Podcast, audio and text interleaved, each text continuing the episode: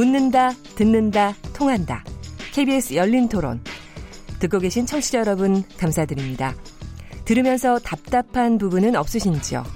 궁금한 점 있으시다면 함께 토론에 참여하시죠. 유료 문자 9730을 이용하시면 됩니다. 단문은 50원, 장문은 100원의 정보 이용료가 있습니다. 스마트폰 어플리케이션 KBS 모바일 콩을 통해서도 무료로 참여하실 수 있습니다. KBS 열린 토론은 언제나 열려 있습니다. 듣고 계신 KBS 열린 토론은 매일 밤 0시 5분에 재방송됩니다. 네, KBS 열린 토론 이틀간 일자리 문제, 이 경제와 관련된 긴급 대토론 진행하고 있습니다. 오늘은 고용 쇼크 원인과 해법이라는 주제로 얘기 나누고 있는데요. 청취자 의견을 먼저 잠깐 소개해 드리겠습니다. KBS 열린 토론에 청취자분들이 보내주신 의견인데요. 핸드폰 뒷번호 4204번 쓰시는 분입니다. 소득 주도 성장 계속 밀고 나가야 한다고 생각합니다. 이제 시작인데 벌써부터 결과를 기대하는 것은 말도 안 되는 얘기입니다. 정부를 믿고 기다려야 하지 않을까 싶습니다. 네, 우물가에서 숭늉 찾지 말아라 이런 얘기 같습니다. 콩으로 들어온 그 의견입니다. 최은수 아이디 쓰시는 분. 군산 조선소나 GM 대우 망한 게 이 정부 들어서 갑자기 생긴 일입니까? 그건 정부 그간 정부들이 임시 방편만 들이댔으니 일이 된 거 아닌가요? 이런 의견 주셨습니다. 핸드폰 뒷번호 0563번 쓰시는 분. 민주당에서 얘기하는 부분은 그 목소리가 현장과는 거리가 있습니다. 현장에서 느끼는 체감은 정말 다릅니다. 아, 현장하고는 다르다. 이 부분도 좀 의미가 있네요. 핸드폰 뒷번호 1915번 쓰시는 분. 문제는 최저임금 때문입니다. 저는 유통업을 하고 있고 직원을 20명 두고 있습니다. 그런데 수입은 오히려 줄어들었고 감당할 수 없는 최저임금 때문에 너무 힘듭니다. 패널분들 지금 숫자 얘기만 하고 계시는데 정말 답답합니다. 자영업자들 망하고 나면 그나마 있던 일자리도 사라진다는 사실 명심해 주세요. 이런 얘기 좀 주셨는데요. 뭐 의견 하나하나가 정말 다 가슴에 정말 팍팍 와닿는 그런 의견인 것 같아요. 프로그램에 참여하실 분들 샵 9730으로 문자 보내주시고요. 어, 우물정 9730번입니다. 어, 단문은 50원, 장문은 100원의 정보 이용료가 붙습니다. KBS 콩, 트위터 계정 KBS 오픈을 통해서도 무료로 참여하실 수 있습니다. 청취자 여러분의 날카로운 시선과 의견 기다립니다. 지금 보면은요, 의견이 상당히 많이 들어왔는데, 문자로 들어온 의견이 조금 더 많습니다. 네, 콩으로 하시면은 사실은 무료거든요. 콩도 많이 이용해 주시고, 또 문자로도 많이 의견 주시기 바랍니다. 자, 그러면 이제 계속해서 그 고용 쇼크 원인과 해법이라는 주제로 토론 이어가도록 하겠습니다. 지금 우리 스튜디오에는 김경협 더불어민주당 의원님, 강병원 더불어민주당 의원님, 김종석 자유한국당 의원님, 추경호 자유한국당 의원님 이렇게 네 분이 함께 하고 있습니다. 어, 이번에는 그 두 번째 토론 주제였죠. 바로 소득 주도 성장 정책에 대해서 한번 얘기를 해볼까 합니다. 어, 청와대가 고용분배 지표를 발표한 다음에 소득 주도 성장 정책이 잘못이다, 아니다, 먼저 뭐 이런 얘기 지금 나오고 있지 않습니까? 어떻게 보시는지 이번에는 한국당 의원님들 먼저 의견 듣고 민주당 의원님들 얘기 들, 듣겠습니다. 먼저 한국당에서 네, 네 김효석 의원님 말씀해 주세요. 예, 소득주도 성장 글쎄요 아직 경제학 교과서에는 아직 등재가 안 된 이론이고요. 네. 어, 그냥 상식적으로 생각해도요. 저소득층의 소득을 올려서 성장을 유도한다. 그럴듯해 보이지만 그 저소득층에 올라간 소득이 어디서부터 오느냐. 네. 지금 현 정부는 자영업자나 소상공인들이 주로 내도록 되어 있지 않습니까? 네. 그러니까 경제 성장이 없는 상태에서 중소상공인이나 영세 사업자들로 하여금 그들의 수입의 일부를 저임금 근로자에게 옮기는 정책을 소득주도 성장이라고 한다면 물론 이제 그 외에도 몇 가지 더 있다고 하시겠죠. 생계비 인하나 뭐 복지. 그러나 어쨌든 최저임금만 놓고 볼 때 이거 재분배 정책이죠. 네네. 그러니까 이 생계비 인하나 복지 지출 확대도 소득주도 성장이라고 하는데 네. 결국 경제가 침체된 상태에서 생계비 인하나 복지 지출은 역시 다른 뭐 카드 회사나 전화 회사나 아니면 아니면 국민 세금으로 네. 한쪽에 있는 돈을 이쪽으로 옮기는 겁니다. 네. 재분배로 성장이 촉진된다면 세상에 어느 나라가 가난하고 세상에 세금 늘려서 부자 된 나라가 있는지 한번 찾아보기 바랍니다. 네. 우리 강 의원님 말씀 주세요. 예, 저는 이제 그 문재인 정부의 경제 정책을 아, 소득주대 성장 이렇게 하나로 보는 것은 좀 문제가 있다고 생각합니다. 네. 뭐 여러 차례 강조를 했습니다만 네. 어, 이 극심한 이 양극화 문제를 해소하기 위해서 소득주 성장이라는 것은 피할 수 없는 네. 우리의 선택이라고 생각합니다. 더 이상 어, 이 우리 경제 양극화를 심화시키는 이 대기업 중심의 재벌 중심의 경제로 우리가 우리 사회를 이끌어갈 수 없습니다. 심각한 문제가 연이어 이어지고 있다라는 건 이 토론회에서도 저는 다 드러났다고 생각이 들고요. 이 소득주도 성장과 그리고 혁신 성장, 공정 경제라는 이세 가지 축이 동시에 병행해서 함께 가야 한다고 생각합니다.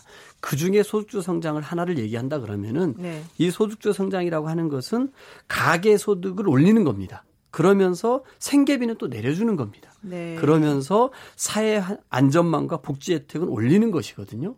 이럴 때만이 제대로 된 양극화에서 허덕이고 있는 이 대다수의 국민들을 저는 어, 이 고통 속에서는 건질 수 있다고 생각합니다. 그러면 가계 소득을 증대시키는 건 뭐가 있겠습니까? 임대 소득자들에게는 뭐 지금 뭐 그렇게 비판하시는 최저 임금 인상이 있겠고요. 일자리 안정자금 지원도 있고 임금 격차를 해소하는 문제가 있고 우리 또 여야 간에 또 큰 이견이 없는 EITC를 해가지고 네. 저소득 근로층을 지원하는 문제도 있습니다. 자영업자에게 뭘 해야겠습니까? 불공정 거래 관행을 해소하는 문제. 네. 그리고 카드 수수료를 그리고 임대료를 경감해주는 문제가 있습니다. 그리고 저비용으로 생활할 수 있게끔 해주는 거에 또 뭐가 있겠습니까? 저는 도시재생 뉴딜도 포함된다고 생각하고요. 보육료. 그 다음에 주거 비용을 경감시키는 거, 네. 통신비, 교육비 네. 경감시키는 것도 여기에 포함이 되겠죠. 그 다음에 안전망을 확충하는 것도 굉장히 또 소득주 성장의 하나로 중요하다고 생각합니다. 네. 고용 안전망을 확충하기 위해서는 고용보험을 확대해야 됩니다. 한국형 실업부조도 필요하고요. 네. 공공취업 서비스도 늘려야겠지요. 그리고 이전 소득을 보장하기 위해서 아동수당, 작년에 도입이 됐습니다만 기초연금도 좀 늘려야 됩니다. 장애인연금도 확대해야 되고요. 저는 네. 이런 것들이 다 포함돼서 가계소득은 올리고 생계비는 네. 내리고 사회 안전망과 복지 혜택을 올리는 이게 전체적으로 소득주 성장이고요. 이 소득주 성장과 함께 혁신 성장이 있고 공정 경제가 있는 것입니다. 네. 근데 마치 이 소득주 성장의 모든 것이 최저임금 인상인 것으로만 네. 비판하는 것은 다 알면서도 국민을 호도할 수 있기 때문에 저는 바람직하지 않다라고 네. 생각이 들고요.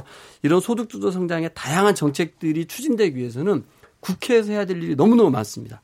과연 그러면 국회에서 추진해야 될 상가 임대차 보호법 16년 20대 국회 개원하자마자 법을 냈습니다. 네. 2년 동안 거들떠도 보지 않았습니다. 네. 그렇게 해야 한다고 얘기했지만 네. 가맹사업법, 대리점법, 상생협력법, 공정거래법, 하도급법, 유통산업 발전법 수많은 법들이 국회에서 계류되고 있고 그로 인해서 고통받고 있습니다. 네. 네. 일단 최저임금이 소득주도 성장의 극히 일부다라고 하는 그 장하성 정책시장 말씀하고 좀 같은 궤를 가지고 말씀하신 듯한 느낌이 좀 듭니다만. 경제비 인하나 복지지출 확대도 소득주도 성장의 일부라고 제가 말, 말했잖아요. 네네네. 네. 예. 우리 추경 의원님 말씀해 주세요. 예, 예, 이 소득 주도 성장을 문재인 정부가 어, 들고 나왔습니다. 성장 담론으로 들고 나왔죠. 어, 그러면서 어, 여러 가지 대책을 제시를 하는데 거기에 예, 문재인 정부가 경제 정책을 내걸면서 소득 주도 성장을 어 제일 간판으로 내세웠고 거기에 제 1번 타자로 최저임금 인상 그 1만 원 공약 그거 실현입니다. 소득 높여서 소득이 주도하는 성장을 하겠다는 거 아닙니까? 네. 그 김정숙 의원님 말씀하셨다시피 이 경제학 교과서도 없는 이런 성장 담론이 나온 겁니다. 그런데 문제는 소득이 늘어서 그거 어, 그 소득으로 소득이 늘면은 소비 투자가 늘고 다시 성장이 늘고 소득 는다 이것이 이제 일반 원리인데 네. 최초 소득이 어떻게 느느냐 소득이 하늘에서 떨어집니까? 그러면서 지금 문재인 정부가 내거는 소득을 늘리는 그 방법으로 무리한 최저임금, 급격한 최저임금 인상이 나온 거고, 네. 그 다음에 나머지 그것도 안 되니까, 어, 이 국민 세금, 어, 퍼져서 어, 소득을 높여주겠다. 이렇게 나오는 겁니다. 어, 그런데 이렇게 세금 퍼져서 소득을 높이는 거, 우리 세금이 어디서 나옵니까? 우리 전부 국민들 알뜰살뜰, 어, 열심히 일해서 번 그 소득을 가지고 세금을 거두는 거 아닙니까? 왜 네. 국민들한테 그대로 두지? 왜 세금을 그렇게 많이 걷어서 할 수 있느냐? 이거는 지속 가능하지도 않다. 그래서 기본적으로 이걸 가지고 성장을 이뤄내겠다 하는 것 자체는 기본적으로 말이 안 되는 거다. 다만 어 거기서 제시하는 여러 가지 가계비 저감 문제, 에, 그다음에 우리 취약계층에 관해서 조금 더 저소득층한테 에, 지원하는 복지 정책의 문제. 이거는 재분배 정책이고 복지 정책의 일환이다. 이걸 가지고 성장을 이뤄낸다는 것은 기본적으로 말이 안 되는데 소득 주도 성장이 기본적으로 문재인 정부의 성장 담론인 것처럼 나오는 게 문제다. 음. 또 하나는 그러니까 하도 비판을 받으니까 네. 아, 나오는 것이 뭐 혁신 성장 이렇게 합니다. 혁신 성장 필요합니다. 과거 정부에서 경제 혁신 어, 추진하고 혁신하자고 한 겁니다. 그런데 지금 문재인 정부에서 구체적으로 내 보이는 것은 네. 무리한 소득 주도 성장이란 집착하에 세금 퍼주고 그다음에 최저임금 무리하게 올리고 그다음에 공공부문 일자리 늘린다고 공무원 숫자 늘리고 어 이게 전부 국민 재정 부담입니다. 네. 아, 그리고 비정규직 제로 하겠다 이런 것들을 주로 하고 그래서 소득 주도 성장은 급하게 달리는데 네. 혁신에 관해서는 느릿느릿하게 실제로 구체적으로 나타나는 게 없다. 이래 가지고 무슨 성장이 되느냐? 네. 이거는 성장 담론이 될 수가 없는 거다. 그거는 재분배 네. 정책이고 그냥 복지 정책 일환으로 역대 정부가 하듯이 그렇게 추진하는 거고 그 정도는 우리 경제 재정이 감당할 범위 수준 내에서 어 이렇게 적극적으로 해 나가는 것이다 이렇게 네. 말씀드리겠습니다. 정책의 선우와 방법에 좀 문제가 있는 것 같다 말씀하셨는데요. 우리 김경희 의원님 어떠세요? 네, 지금까지 우리 자유한국당 의원님들의 얘기를 들어보면 아직 소득주도 성장 정책을 정확히 이해를 아직 잘 못하시고 있는 것 같아요. 네. 어, 제가 19대 국회에서 최초로 공식적으로 국회에서 소득주도 성장 정책을 제안했던 사람인데요. 네네. 네. 그 당시에 기존에 이제 어, 낙수 효과 이론에 기초한 재벌 중심의 경제 정책으로는 더 이상 성장할 수 없다. 네. 라는 게 기존의 이제 낡은 경제 정책으로는 더 이상 우리의 경제 수준이 더 이상 성장할 수 없는 단계에 이르렀기 때문에 네. 성장 정책의 전환이 필요하다라는 거였고요.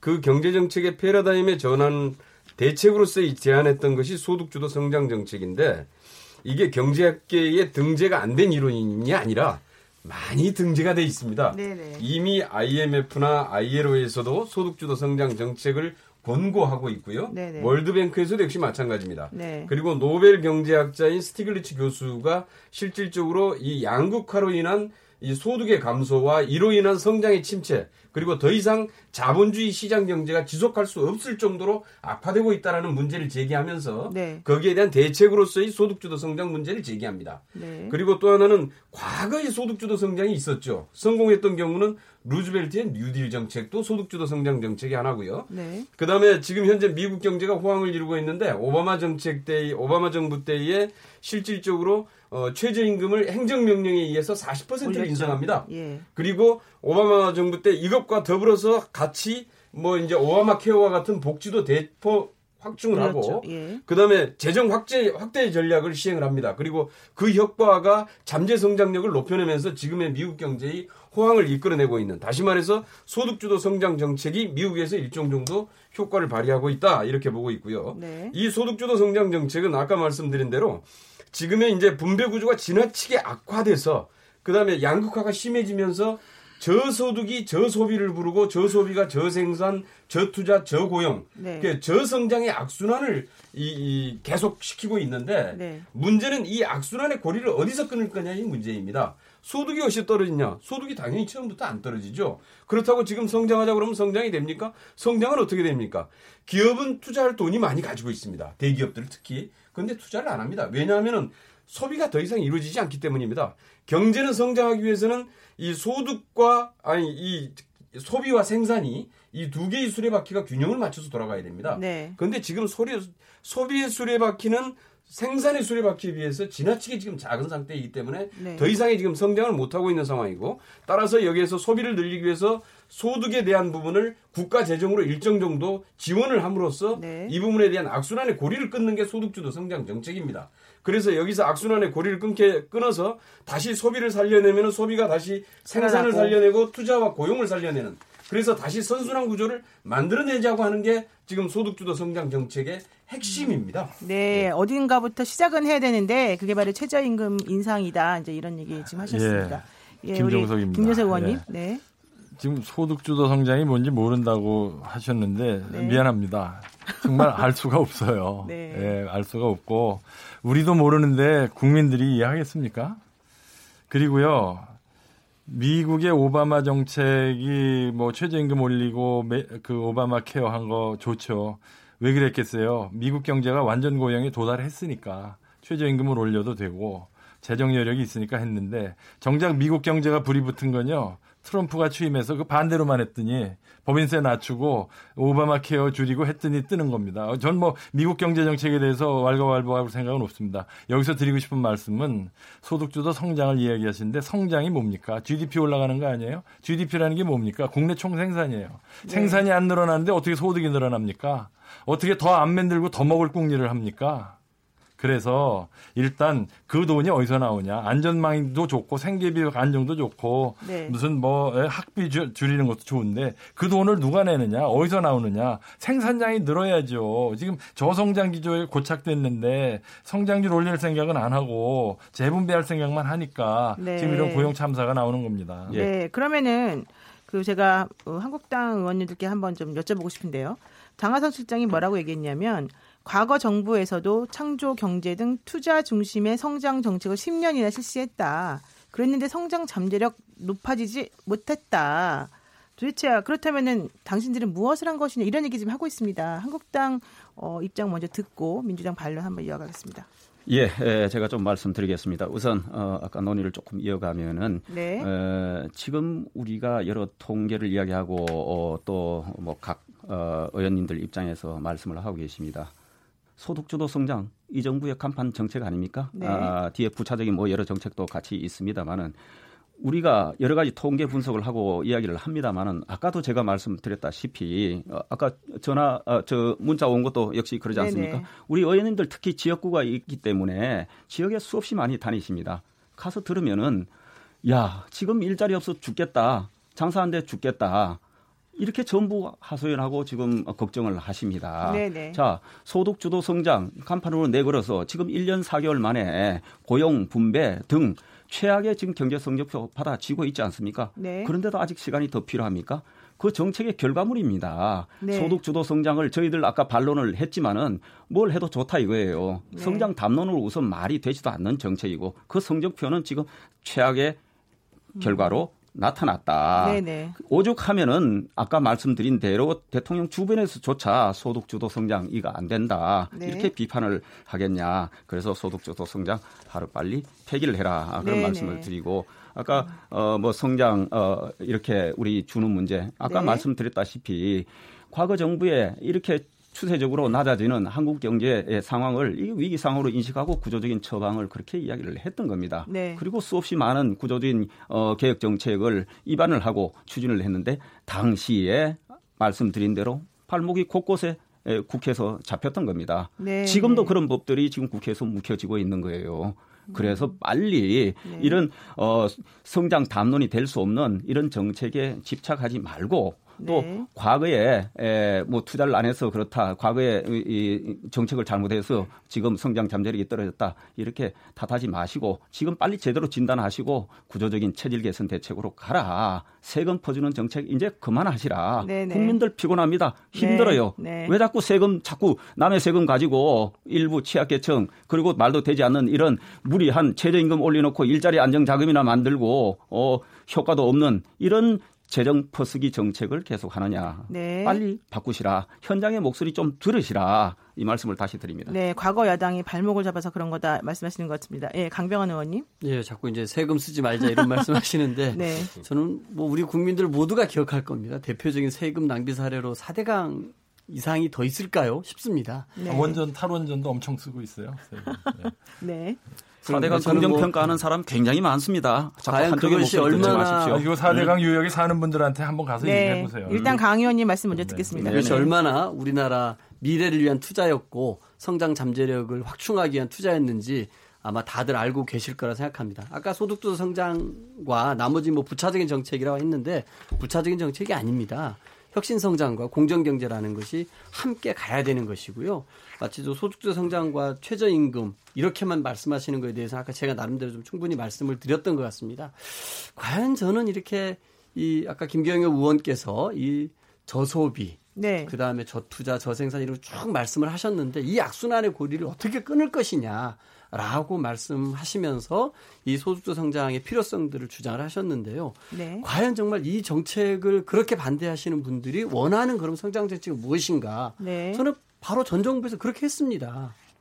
이명박 정부에서는 4대 강에다가 우리 재정 22조를 꼬라박았습니다. 네네. 그러니까 박근혜 정부에서는 2014년도 최경환 같은 경우에는 소득주 성장을 주장했지만 꿈도 펴보지 못했고요. 결국은 부동산 경기 화랑 활성화시키는 것으로 반짝 잠깐 성장률을 유지하는 데 급급했습니다. 네. 이거는 충분히 우리 국민 모두가 알고 있는 것이고 하지만 우리 사회 90년대 후반부터 중반부터 진행되어 왔던 이 구조조정의 문제에 대해서는 철저하게 외면했습니다. 왜? 이 과정은 시간이 오래 걸리고 고통스러운 과정이기 때문입니다. 최저임금 올린 거 이제 몇 달 됐습니까? 8개월 됐습니다. 그리고 소득주도 성장 정책 제대로 펴본 것도 1년도 되지 않았습니다.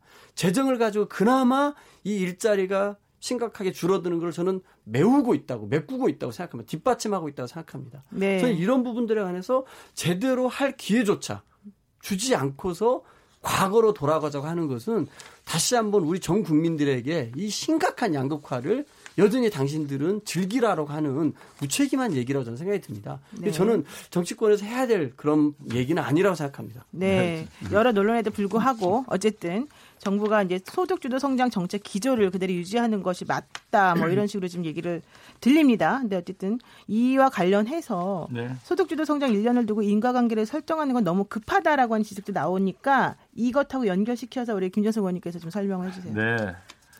경제 현상이라는 게 다 연결이 돼 있고 인과관계가 그렇죠. 있어요. 그리고 예. 단기 효과, 장기 효과가 있는데요. 지금은 이건 누가 봐도 네. 현 정부가 들어와서 반기업 친노조 반소상공인 정책을 펴면서 소상공인조차 고용인으로 자본가로 보면서 이들의로 하여금 임금을 올리도록 해서 그래가지고 어, 기업 환경을 나쁘게 하고 기업들이 위축되고 쉽게 말해서 일자리는 기업이 만드는 거고 소득은 시장에서 거래를 통해서 생산 교환을 통해서 얻는 겁니다. 그런데 기업들이 일자리 만들기 어렵게 하고 경기가 침체되니까 그나마 경기를 활성화시킨 노력도 없지만 활성화돼도 사람 쓰는 걸 주저하게 만들었어요. 그래서 우린 일관되게 쉬운 고용으로 가자. 네. 일자리를 만드는 사람들이 일자리를 쉽게 만들어 사람 쓰게 하자. 네. 지금 이렇게 하니까 어떻게 됩니까? 무슨 로봇이 자동 판매기로 가지 않습니까? 네, 네. 그리고요, 현 정부는 양극화 얘기할 자격이 없습니다. 아니 아까도 말씀드렸잖아요. 이명박 박근혜 7년 동안 소득 지표 개선됐는데 현 정부 들어와서 지금 2008년 이래 최악의 상태로 가지 않았습니까? 네. 왜 그런지 제가 하나만 힌트를 드릴게요. 네. 최저임금 근로자의 3분의 2가 중산층 가구원입니다. 네. 이건 통계청 자료에 나와요. 네. 그리고 이들의 임금을 올리니까 누가 제일 혜택을 보겠습니까? 중산층, 중상층 가구 소득이 올라간 겁니다. 네네네. 네, 네. 그리고 고용이 줄어드니까 네.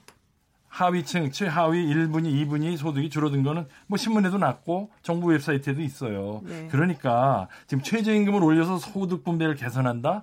지금 우리나라의 구조를 볼 땐 그 반대로 갈 것이다. 네. 방향을 틀어야 된다. 방향이 잘못됐는데 속도를 내면요. 목표에서 더 멀어져요. 네. 되돌아올 때 더 시간만 걸립니다. 네. 쉬운 고용으로 가자. 양극화 얘기할 자격이 없다. 이런 식으로 하면 안 된다. 지금 말씀하시는 것 같은데요. 민주당 의원님들 반론 있어요? 그 우선 세금은 네, 김경엽 의원님. 세금은 어디다 써야 되느냐? 네. 적어도 재벌들한테 퍼주거나 네. 아까 말씀드린 대로 4대 강이나 해외 자원 개발을 해가지고 다 수십조 원씩 날리거나 네. 이렇게 쓰면 안 되지요. 네네. 네. 세금은 적어도 정말 이 국민들의 정말 피 같은 세금인데 경제 살리는 데 쓰고 일자리 만드는 데 써야 되는 거 아닙니까? 네. 그러라고 국민들이 세금 내고 있는 겁니다. 당연히 세금은 경제 살리는 데 써야 됩니다. 네. 그리고 일자리 만드는 데 써야 되고 복지에 투자해야 되고 어려운 국민들 민생 문제도 챙겨야 되고 이런 데 다 들어가는 겁니다. 지금 이 소득주도 성장이 바로 민생을 챙기고 어려운 국민들의 문제를 해결함으로써 소비를 늘려서 다시 생산을 늘려가는 그래서 네. 지금 아까 말씀드린 악순환의 고리를 끊고자 하는 게 그 목적이고요. 그 다음에 또 하나는 지금 정부에 대해서 반기업적이라고 자유한국당에서 맨날 그렇게 얘기하시는데 네. 뭐가 반기업적인지 모르겠어요. 최저임금 인상했다고 반기업적인지 그러면은 최저임금 인상에 반대하면 그럼 반노동적입니까? 그렇게 네. 보면 안 되는 거고요. 그다음에 공정경제라는 차원에서 또는 과거에 했던 그 정경유착이나 이런 건 하지 말고 네. 혹시 정경유착을 친기업적이라고 판단하시면 저는 안 될 것 같습니다. 그래서 공정경제라는 차원에서 적어도 어 우리 대기업만이 아니라 이제는 대기업의 축적돼 지난 많이 사내유보금이나 이런 것들이 네. 우리 좀 공정한 하도급 거래, 예? 공정한 납품 단가 이런 것들을 통해서 중소기업으로 흘러가게 만들어서 중소기업도 좀 살리고 그다음에 그것들이 다시 자영업 쪽으로 다 흘러 들어가서 자영업들도 좀 살아날 수 있는 이런 체계로 만들어 가야죠. 그래서 네. 이것이 바로 네. 공정 경제고 소득주도 성장인데 이것을 반기업적이다 이렇게 얘기하시면 참 저는 이제 할 얘기가 없는데 네. 이런 것들을 이렇게 보시면 안 될 것 같고 그래서 실질적으로 어, 이런 문제들을 제대로 만들어야만이 이제 우리 경제가 좀 더 지속 가능한 성장을 해낼 수 있다 이런 말씀 드리고요. 네. 그다음에 아까 말씀 아, 나중에 다시 하겠습니다. 예, 예. 지금 예. 그 최은수 님이 지금 주신 의견 잠깐 읽어 드릴게요. 의원님들 소득 없는 분쟁만 가중시키는 비판만 하지 마시고 대안을 향한 논의를 합시다. 음. 이렇게 말씀하시고요. 또 KUT96님 그 쓰시는 분 비판보다는 머리를 맞대고 대책을 강구할 때입니다. 이렇게 말씀하시네요. 그래서 이와 관련해서 제가 지금 그 얘기하고 있는 이 논의가 결과론적으로는 다 우리 잘 먹고 잘 사자라고 하는 걸 하기 위해서 나온 얘기니까 그러면 건전한 대안 그러니까 비판만 하지 말고 건전한 대안을 제시하면서 한번 얘기해 보자. 그래서 이제 이 토론 두 번째 토론을 좀 정리를 해보자 이런 지금 제안을 하고 싶습니다. 그럼 어느 분이 먼저 좀 얘기해 주실까요? 예, 예, 우리 예. 강병원 의원님 말씀해 주세요. 예, 아까 뭐 토론하시면서 좀 그 최저임금 인상에 대응하기 위해서 로봇이 등장하고 자동 판매기가 등장했다고 하는데 그거는 맞지는 않죠. 아, 우리 은행에 가 보면은 이 번호표를 자동으로 뽑아주는 기계가 나온 지는 제가 봐서 몇십 년 된 것 같은데요. 네. 세상 그렇게 바뀌고 있는 겁니다. 우리가 그런 부분에 잘 대응하지 못했던 것이 문제이고 이런 것들에 대한 대응하고 뭔가 산업을 좀 더 구도 구조적으로 좀 이렇게 더 한 단계 뛰게 하려고 하는 노력을 좀 우리가 소홀히 했던 부분들에 관해서는 다 같이 반성해야 될 문제라고 저는 생각이 듭니다. 네. 최근에 이제 그 소상공인들이 굉장히 힘들어 합니다. 저는 충분히 다 이해가 됩니다. 그 우리나라 같은 경우 자영업 비율이 너무너무 높다는 것도 알고 있고요. 이분들이 가장 저는 힘들어하는 것은 최저임금 인상도 있겠죠. 하지만 그것보다 더 본질적인 문제는 네. 천정부지로 오르는 임대료입니다. 음, 이런 부분들에 관해서 국회에서 얼마나 많이 상가 임대차 보호법 얘기했습니까? 맘 편히 장사하고자 하는 그 모임에서도 이런 부분들에 관해서 10년 이상으로 계약権청구권을 연장해 달라고 얘기했습니다. 근데 최근에 김성태 원내대표가 이런 말을 합니다. 이 계약갱신 청구권을 10년으로 늘리면 이 임차인들이 고통받는다는 거예요. 오히려. 오히려. 네, 예. 손해원 왜? 장사가 안 돼서 나가고 싶은데 못 나가서 네. 그 임대료를 다 내고 있어야 한다는 겁니다. 그런데 이 법의 본질적인 것은 임차인에게는 2년에 한 번씩 계약을 갱신할 수 있는 권리를 주는 것이지 10년 계약했으면 10년 동안 그 자리를 지키고 장사를 해야 되는 의무 규정이 아니거든요. 이런 되지도 않는 얘기를 가지고서 이 자영업자들이 정말 간절히 원하고 있는 상가 임대차 보호법을 발목을 잡았습니다. 네. 이런 부분들을 하고서 어떻게 하겠습니까? 또 그렇습니다. 가맹 사업점주라든지 네. 대리점주들 같은 경우는 그 본사에 대응할 수가 없습니다. 네, 네. 그들에게 그러면은 이 단결권을 좀 법적으로 주자고 하는 이런 법들에 관해서 하나도 한국당이 논의조차 안 해주고 있습니다. 네. 그럼 그건 사실과 다르니까요. 국회에서 아직 오늘 그거 논의하는 자리는 아니니까요. 예, 대안을 예, 얘기하자면서 아, 말씀드리는 겁니다. 예, 예. 저는 그런 부분들에 관해서 국회가 할 일에 대해서는 저는 냉정하게 좀 해야 됩니다. 네, 그러면서 네. 비판할 거를 비판할 때 네. 국민들에게 할 얘기가 있다고 생각합니다. 예, 예. 관련법을 개정하고 일단 빨리 급한 것부터 좀 처리를 빨리 하면서 진행 시켜보자라는 얘기를 지금 강병원 의원님이 하셨고요. 네, 네 우리 김종석 의원님 반론 좀 해주세요. 네, 김경호 의원님이 몇 분 전에 세금은 피 같은 세금을 일자리 만드는 데 쓰고 복지 네. 확충하고 네. 경제 활성화하는 데 써라. 제가 드리고 싶은 말씀이었어요. 네. 그래서 지금 어느 청취자분들께서 싸우지 말고 대안 마련해라 그랬는데 적어도 오늘 이거 하나는 합의 봤습니다. 그죠? 네, 네, 예, 세금은 정말 일자리 만들고 경제 활성화하는 데 써야 됩니다. 예. 좀 이따가 더 얘기하기로 하고요. 네. 그다음에 저, 저희가 자영업자하고요, 소상공인하고요, 편의점 점주들을 저희 당에서 몇 차례 나가서 면접을 했어요. 그랬더니 네. 그 임대료 뭐 보호법, 예? 예 상가 임대료 보호법 고맙긴 한데 임대차 보호법 그거는 계약 만료될 때 몇 년 뒤에 얘기고 그것도 인상률 억제 수준이지 지금 당장 지금 돈 줄 돈이 없어서 해고해야 되고 내가 폐점을 하게 됐는데 한가하게 무슨 임대료 누르는 얘기나 하느냐. 카드 수수료 낮춰봤자 뭐 한 달에 한 20만 원 줄어든다. 네. 왜 이러느냐. 소상공인의 얘기를 들으세요. 그게 결코 그 사람들 도와주는 게 아니에요. 지금 수많은 시청자들이 이 라디오 지금 생방송으로 듣고 있습니다. 네. 제가 없는 얘기 만들었겠습니까? 정말 많이 듣고 계세요 오늘 보니까. 예, 예. 예 그것과 관련해서 네, 어, 추경 의원님, 예, 예, 큰 이야기 작은 이야기 같이 좀 하겠습니다. 어, 임대료 안정이 돼야 되죠. 네. 근데 아마 여러분들 현장 제가 또 현장 말씀을 드립니다만 현장에 요새 다녀보면은 다녀보면 장사 안 된다고 하시는 분들 많지 않습니까? 네. 공실률 굉장히 높습니다. 네, 임대료 지금 별로 네. 오르질 않아요. 네. 물론 특정 지역 어, 부분적으로는 개별 차이가 있을 수 있습니다만 전반적인 통계가 지금 그렇습니다. 공실률도 네. 계속 높아지죠. 그만큼 지금 경기 바닥 경기가 좋지 않고 특히 특히 이 서민 경제 이쪽을 어, 영위하는 쪽에서는 더 사정이 좋지 않다. 이 말씀 못 들으시냐 이겁니다. 현장에 가보면 경제가 다 어렵다고 하는데 자꾸 한쪽에 다른 이유로 결국은 지금 상가 임대료 부분도 최저임금을 무리하게 올려놓고 어, 그래서 자영업자 소상공인들이 못 살겠다 그러니 지금 사실은 시선을 다른 데로 돌리기 위해서 상가 임대로 나온 거 아닙니까? 제가 삼, 상가 임대, 임대차 보호법 관련해서 하나 말씀드리겠습니다. 불과 2년 전, 1년 반 전에 법무부가 법무부가 국회 다니면서 이렇게 10년으로 갑자기 올리면은 굉장히 문제가 많습니다. 임대료 폭등 가능성 있고 증가 가능성 있고 보증료 올라갈 수 있습니다. 그리고 네. 공급 줄 수도 있습니다. 그리고 뭐 사유재산 침해 운운을 했습니다. 네. 그런데 지금 돌아서 갑자기 법무부가 180도 또 입장을 바꿉니다. 저는 그 바뀌었다 뭐 그 자체를 제가 뭐라 그러는 게 아니고 네. 이 관점에 따라서 정권이 바뀜에 따라서 이렇게 시선이 이 바뀌는 정부의 시각도 굉장히 네. 문제가 있다. 저는 전반적으로 임대료 기간 늘리는 거 우리가 네. 정치적으로 지금 많은 논의를 하고 있기 때문에 상당히 아마 현장에 목소리를 담아서 좋은 해법이 조만간 나올 걸로 봅니다. 지금 굉장히들 열심히 논의하고 있기 때문에 곧 어, 그러면 대안이 뭡니까? 나올 겁니다. 의원님? 대안. 아니 그러니까 예. 그 다음에 이제 전반적으로 아까 예. 말씀드렸는데 이제 소득 높이고 일자리 좀 만들자고 하지 않습니까? 네 그래서 네. 이제 성장하고 결국은 우리 전반적으로 생활 수준 높아지자고 하는데 네. 바로 여기에 아까 말씀드린 대로 우리 소득 주도 성장에 지금 어, 이야기하시는 문재인 정부의 이 네.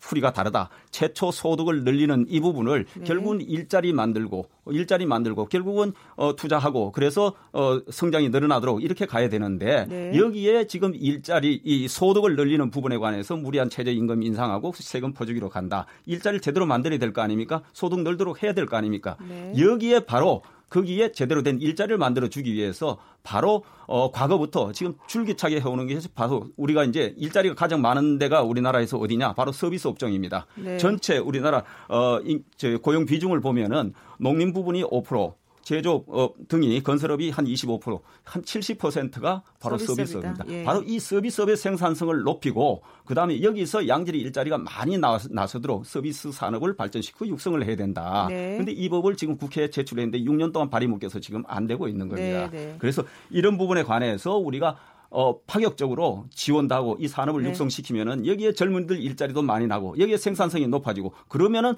곧바로 소득 증가로 이어진다 하는 네. 겁니다. 서비스업을 육성하는 쪽으로 가자. 지금 그리고 그뿐만 아니고 네. 또 기업들이 투자를 왕성하게 해야 됩니다. 거기서 네. 일자리가 나오는 겁니다. 그래서 기업들이 네. 길을 의욕을 갖고 어 네. 그냥 기가 펄펄 살아서 투자를 할 수 있는 여건을 만들어줘야 네, 된다. 그거 하려면 대대적인 규제 혁파를 해라. 예. 그리고 그 발목을 잡고 있는 노동개혁, 노동시장이 아까 쉬운 고용이 했지 않습니까? 그런 거 할 수 있는 개혁을 각종 구조 개혁을 해라. 아, 예. 아, 그렇게 접근하는 것이 바로 소득을 늘리는 길이고 일자리를 만드는 길이고 성장을 이뤄내는 예, 예. 길이다.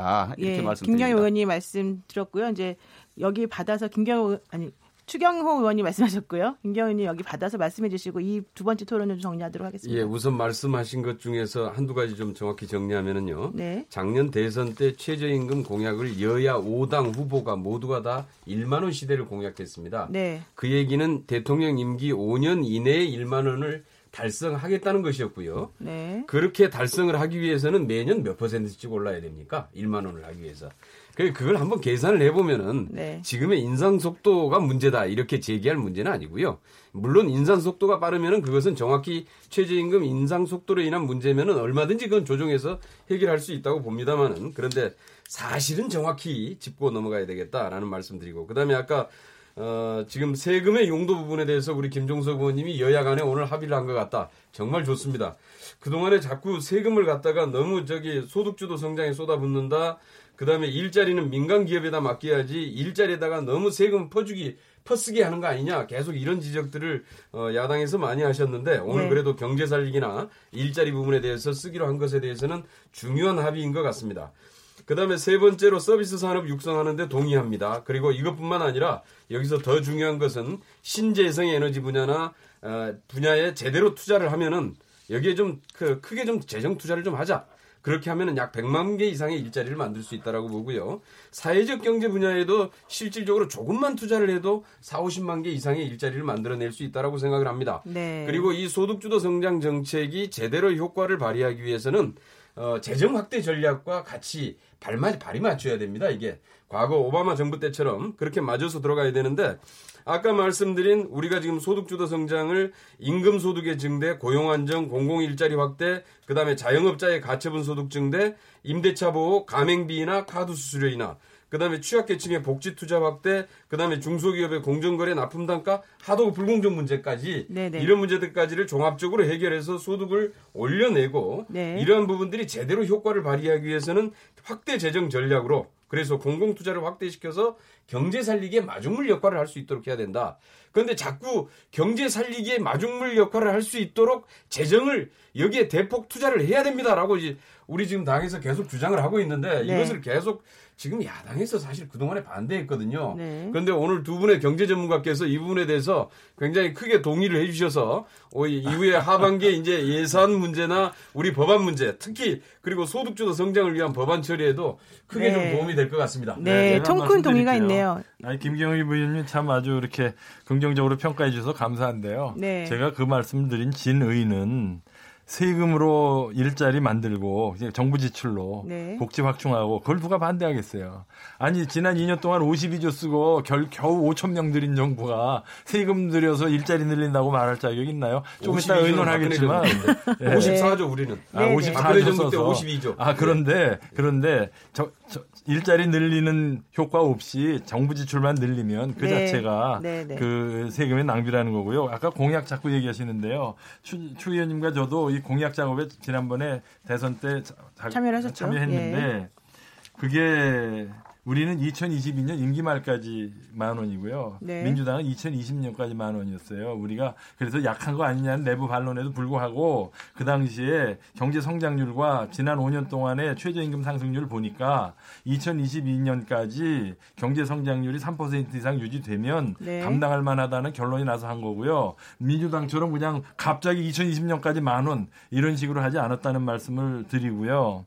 그다음에 이 재정이라는 게요. 이게 경기 활성화 효과가 있으려면 그게 총수요로 이어져야 됩니다. 근데 보조금이나 수당이나 지, 이, 지원금으로 나가면 그 네. 그 자체가 경제 활성화에 안 돼요. 다 아시겠지만 GDP 국내 총생산에 포함이 안 됩니다. 이전 네, 소득은. 네, 네. 이제 강병원 의원님 짧게 간단히 네. 말씀하시고 정리하겠습니다. 추경 의원님께서 이제 서비스 산업을 육성해야 된다. 저는 좋은 의견이라고 생각을 합니다. 네네. 네. 저는 좀 이런 토론이 될 때 이게 국민들께 좀 의미 있지 않겠나 생각이 들거든요. 네, 제 아이디어도 한번 말씀을 드려보겠습니다. 저는 좀 이렇게 우리 국가가 과감하게 지금 이제 8대 선도 사업을 책정하고 있지 않습니까? AI라든지 로봇이라든지 바이오라든지 빅데이터 이런 8대 선도 사업을 이끌어갈 수 있는 혁신 인재들 키우는데 과감하게 저는 교육 사업에 투자를 해야 한다고 봅니다. 아마 이런 것들이 결국은 많은 일자리를 창출로 저는 이어질 거라고 생각을 하고요. 지금 우리 이 사회복지 서비스에 대해서 너무너무 우리가 취약합니다. 여기에 일하시는 분들의 출발이 거의 최저임금 수준에서 하고 있어요. 네. 어린이집 교사, 사회복지, 어르신들 놀보시는 분들 이분들에게도 과감하게 자존감을 갖고 이 일을 할 수 있게끔 양질의 자리로 만들어줘야 되고 더 많은 일자리가 저출산 고령화 사회에 필요하고 있습니다. 네. 대비하게 더 늘려야 되고요. 또 하나는 우리가 환경에 대해서도 과감하게 투자를 해야 됩니다. 예를 들어 가지고 우리가 지금 이렇게 탈원전 정책을 얘기를 하고 있고 에너지 전환을 얘기를 하고 있습니다. 그럼 거기에 맞게끔 전력이 필요하잖아요. 네. 저는 우리나라 지형에는 해상 풍력 단지들이 필요하다고 생각합니다. 지금 보면은 서해안에 부산 위도 아 전북의 네. 어, 부안 위도 앞바다 이쪽에 그 약 2.5 기가와트의 해상 풍력 사업이 추진이 되고 있거든요. 네. 총 사업비가 한 12조 5천억 정도 되고요. 어, 원자력 발전소 2기 에 3기, 네네. 석탄화력 발전소 5기에 해당합니다. 저는 이런 사업들이 과감하게 재정을 투자해서 새로운 산업도 등장시키고 그리고 환경도 그리고 대체 에너지 사업도 저는 이끌어야 한다고 생각합니다. 네. 지금 대안이 막 마구마구 쏟아지고 있는 것 같습니다. 네. 자, 고용 쇼크 원인과 해법이라는 주제로 지금 토론하고 있는데요. 잠깐만 쉬었다가 이어가 보도록 하겠습니다.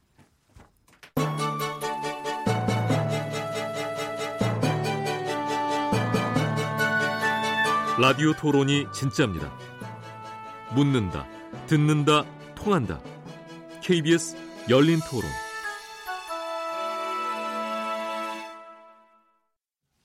네.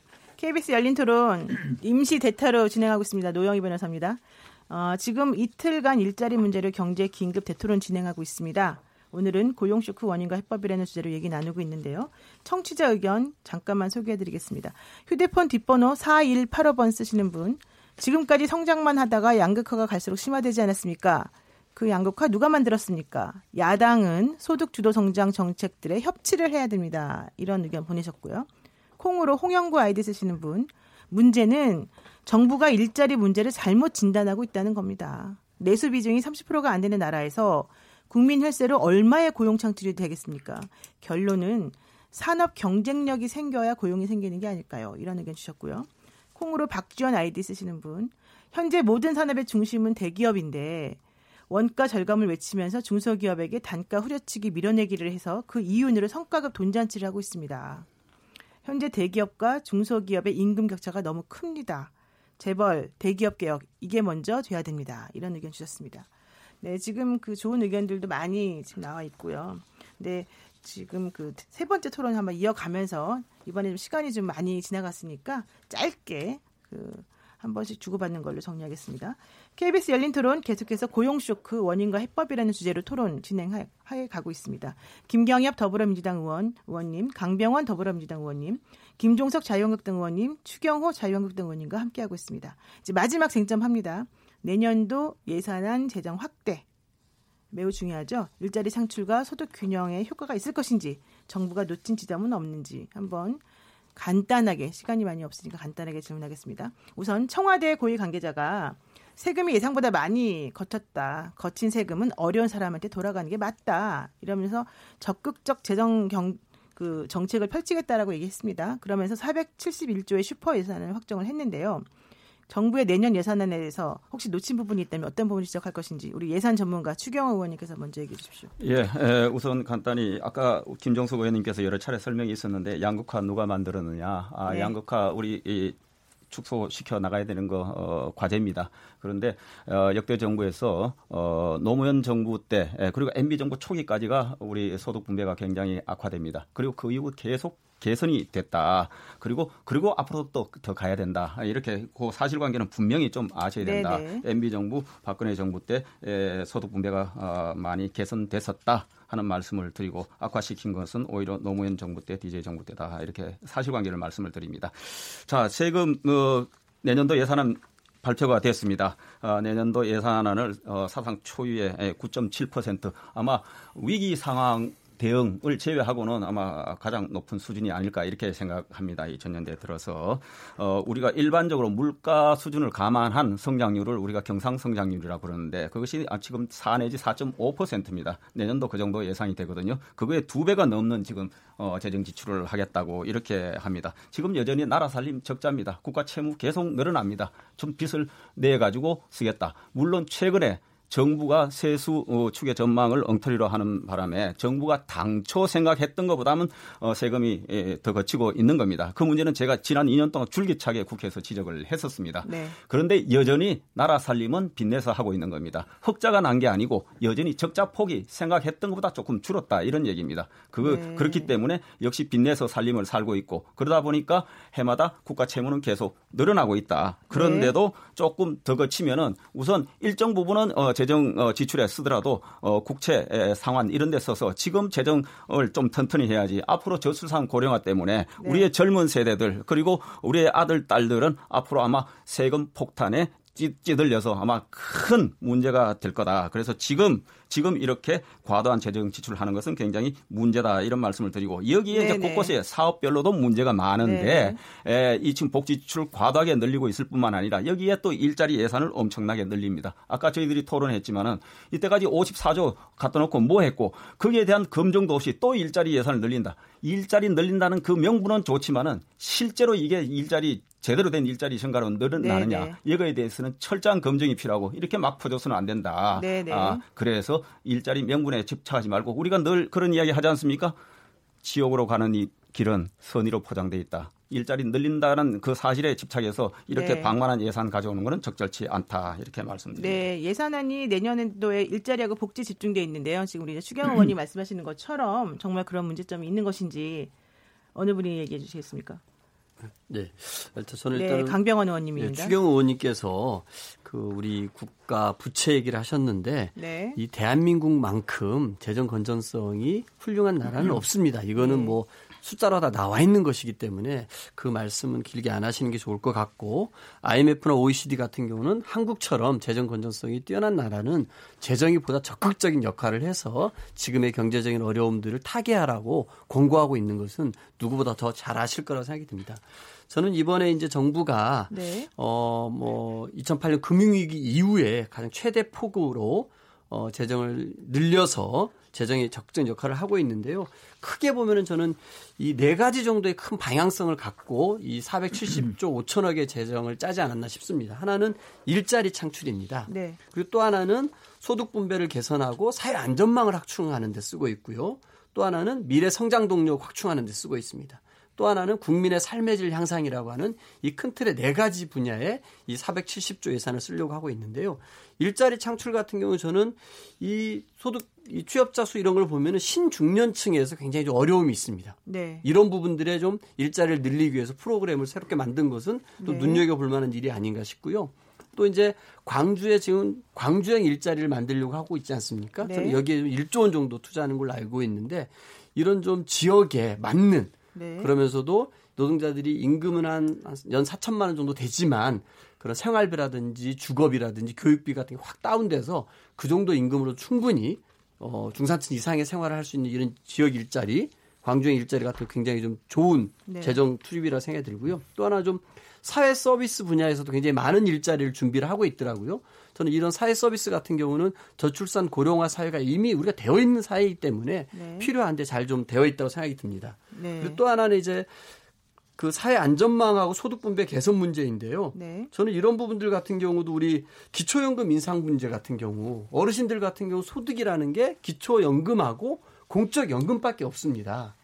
이 어르신들 같은 경우 굉장히 70세 초반까지 또 일을 하셔야 되지만 그 못하시는 분들 소득이 없이 이 노후를 견뎌야 되거든요. 이런 부분들도 고민해야 되고요. 네. 미래 성장 동력 확충 같은 경우는 R&D 예산이 최초로 20조를 돌파했습니다. 결국은 네. 저는 이런 것들이 혁신 성장의 뒷받침이고 미래 우리 성장 동력을 확충하는 것이라고 생각이 들고요. 네. 저는 이게 국민의 삶의 질 향상 부분에서 정부가 이번에 과감하게 투자한 것이 지역 밀착형 생활 SOC입니다. 네, 네. 무슨 이렇게 그 4대 강과 같은 그런 데도 투자하는 것이 아니라 네. 우리 국민들의 삶의 질을 향상하기 위해서 체육관이라든지 문화복지시설이라든지 많이 필요했던 시설이 있었는데 이런 부분들을 알아서 너무 소홀했었습니다. 근데 이런 것들은 국민의 삶의 질을 확 바꿀 수 있는 것이고 미세먼지 대책에서도 과감하게 예산을 투자를 했더라고요. 네. 저는 그런 부분에서 굉장히 이 확장된 재정을 가지고 네. 우리 국민들에게 필요한 것 일자리와 그리고 사회 안전망과 미래 성장 동력 확충을 위해서 제대로 좀 알차게 짰다라고 네, 생각합니다. 예산안 설명 잘 해 주셨는데 김재성 의원님 네. 이런 예산안이